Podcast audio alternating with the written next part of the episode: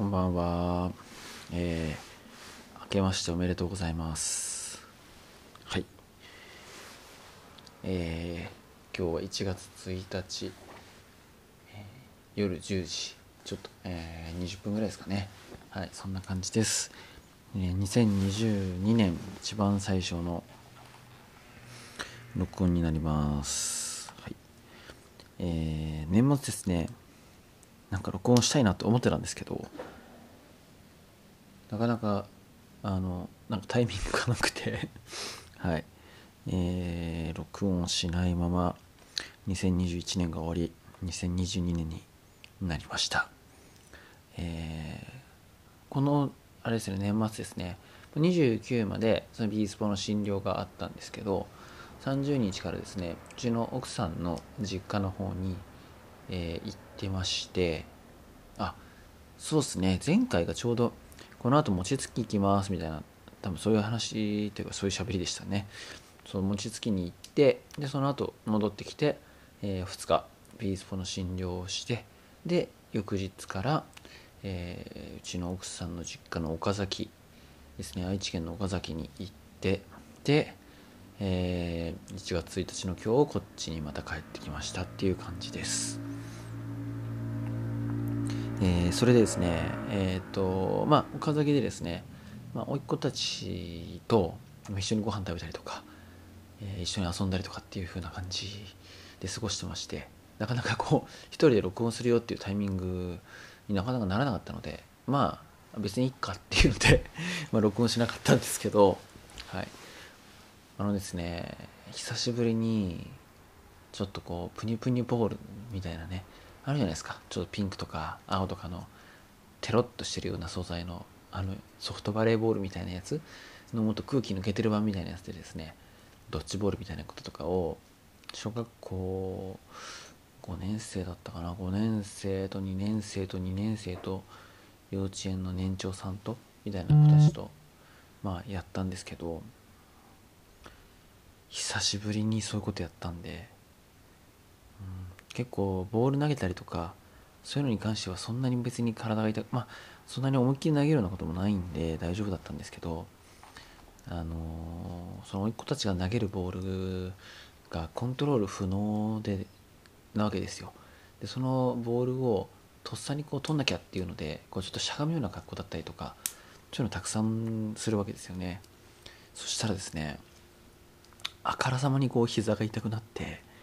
はい。あのいつもですねトレーニングとかこういうふうにやりましょうねとかそういうのをねレクチャーさせてもらったりとかまあこういうふうな痛みが出るときはここをちゃんと使わなきゃねみたいなそういうのでねこういうリハビリやったらいいよとかこういうふうにね注意点があるから気をつけましょうねとかっていうのを伝えさせてもらってるんですけど、うんまあ、自分がやってるそういう動きっていうのはやっぱりあのもう次この動きをするっていうのは決まりきった動きでやってるわけですよね基本的にそういう場面っていうのは。とっさのやっぱリアクションでそういう動きをする時っていうのはまたやっぱりちょっと違った負荷かかるよねっていうのを身をもって体感するとってもいい機会でした。まあねそれを 感じたところであの、うん、やっぱ自分のトレーニングとかもしっかりやっていくそんな2022年にしたいかなとまあ思った次第ですはいちょっとですねなんかちょっと年頭書簡っていうんですか？そんな感じの雰囲気のことを喋りつつもですね今日一番ですね喋りたいというか、まあ、面白かった面白かったというかあなんか自分で喋っててああそうかそういう考え方もあったかっていうことがあってですね。あのーその甥っ子の子たちと、ま、そのね親族のみんなでですねあのお鍋を食べたんですよね。そしたらお鍋の火がですねまあ青かまあ、ガスコンロで卓上コンロでやってたんですけどまあ青いじゃないですかガスの火って。なんですけど先端の方オレンジじゃないですか。あれは何でなのかっていうふうに質問を受けたんですよね。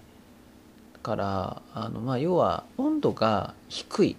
ところはオレンジ色で温度が高いところの方が青だったりとかそういう色なんだよって話をしていまいちこれでなんか伝わっなんとも伝わりきってない感じだったんであの青い火で燃えてるのががっつりこうすごい温度が高い火であの煉獄さんとかね煉獄さんっていうのはだから温度低いんだよみたいな話したらすごいね微妙な顔されたんですよね、うん、なんかこれは話が伝わんなかったっていうことよりもなんかうん何て言うんだろう。なんだろうな。なんか何とも言えない何とも言えないなんか嫌な感じな顔をですねされてあこの例えってこの子たちにとってはちょっと嫌な例えだったのかなとか思ったんですけどあの煉獄さんのです煉獄さんのとか散々言ってますけどこれ「鬼滅の刃」の話してますけどね。あの映画版のやつですね。あの煉獄さんと戦う敵のやついるじゃないですか。あいつはですねなんか終始青いんですよ。いろんな技を出す時に。確か青かったはずなんですよ。で煉獄さんっていうのは終始黄色とかオレンジとかだったんですよね。だからだから鬼になれとか鬼にな鬼はねこうどんどん体が再生するからみたいな話をしてたんですけどまあそれも鬼だからそういうね違いを生んでるって言われちゃったらそれまでなんですけどもしかしてシンプルに燃焼温度が煉獄さんの方が低かったから負けちゃったのかなとかね。なんかちょっと勝手に一人で思っちゃったんですよ。そのガスのですね火の色を見てあの小学生あれ幼稚園幼稚園の子の方かな？がなんかそこに疑問を持って、ね、なんでなの？っていうのにここを自分でねこうなるべくこう何て言うんですかね、僕はあの治療院でも幼稚園児ぐらいの年齢の子だったりとかあの小学校の低学年の子だったりとか関わらせてもらう機会って結構あるのであのやっぱり親御さんがやるのだとちょっとね付き合いきれないとこあるかもしれないんですけどなんとなくこう何かね何でも疑問なんでなんでなんでなんでなんでなのなんでなのって聞きたくなっちゃうじゃないですか。お子さんとかって。それにこうできる限り自分の答えられる範囲でちゃんとこう事実をあの分かるように伝えてあげたいなっていうのがちょっと思うところがあってだからなるべくこう伝えるようにしてるんですよ。なので今回もですねせっかくこう自分にこう投げかけてもらえた機会なのでねなるべくこう正確な情報を伝えたいなと思って伝えたんですけどそれを伝えたことによってああなんか「鬼滅の刃」も実はそういうことだったのかなみたいな。勝手に思って。そっかこれからなんか火の話とかね。えー、炎の話とかそういう話で振られることが仮にあったら煉獄さんは温度が低いんだっていう話をねしたいなって思った。まあ思っちゃったんですよ。くだらないっすね。自分で喋ってて今くだらねえって思いましたけど今思っちゃったんで、はい、今日はそういう話でした。はい、えー、お聞きいただきありがとうございました。えー、ビースポ1月4日からやってます。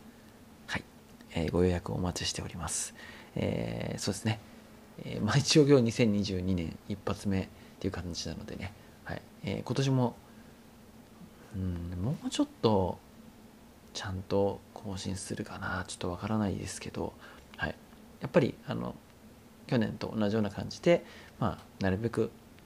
定期的じゃないですね不定期ですけどパンパンパンパン上げられる時に上げていきたいかなと思ってますんでまあ是非ねまた聞いていただけると嬉しいですはい今日はこれでおしまいです。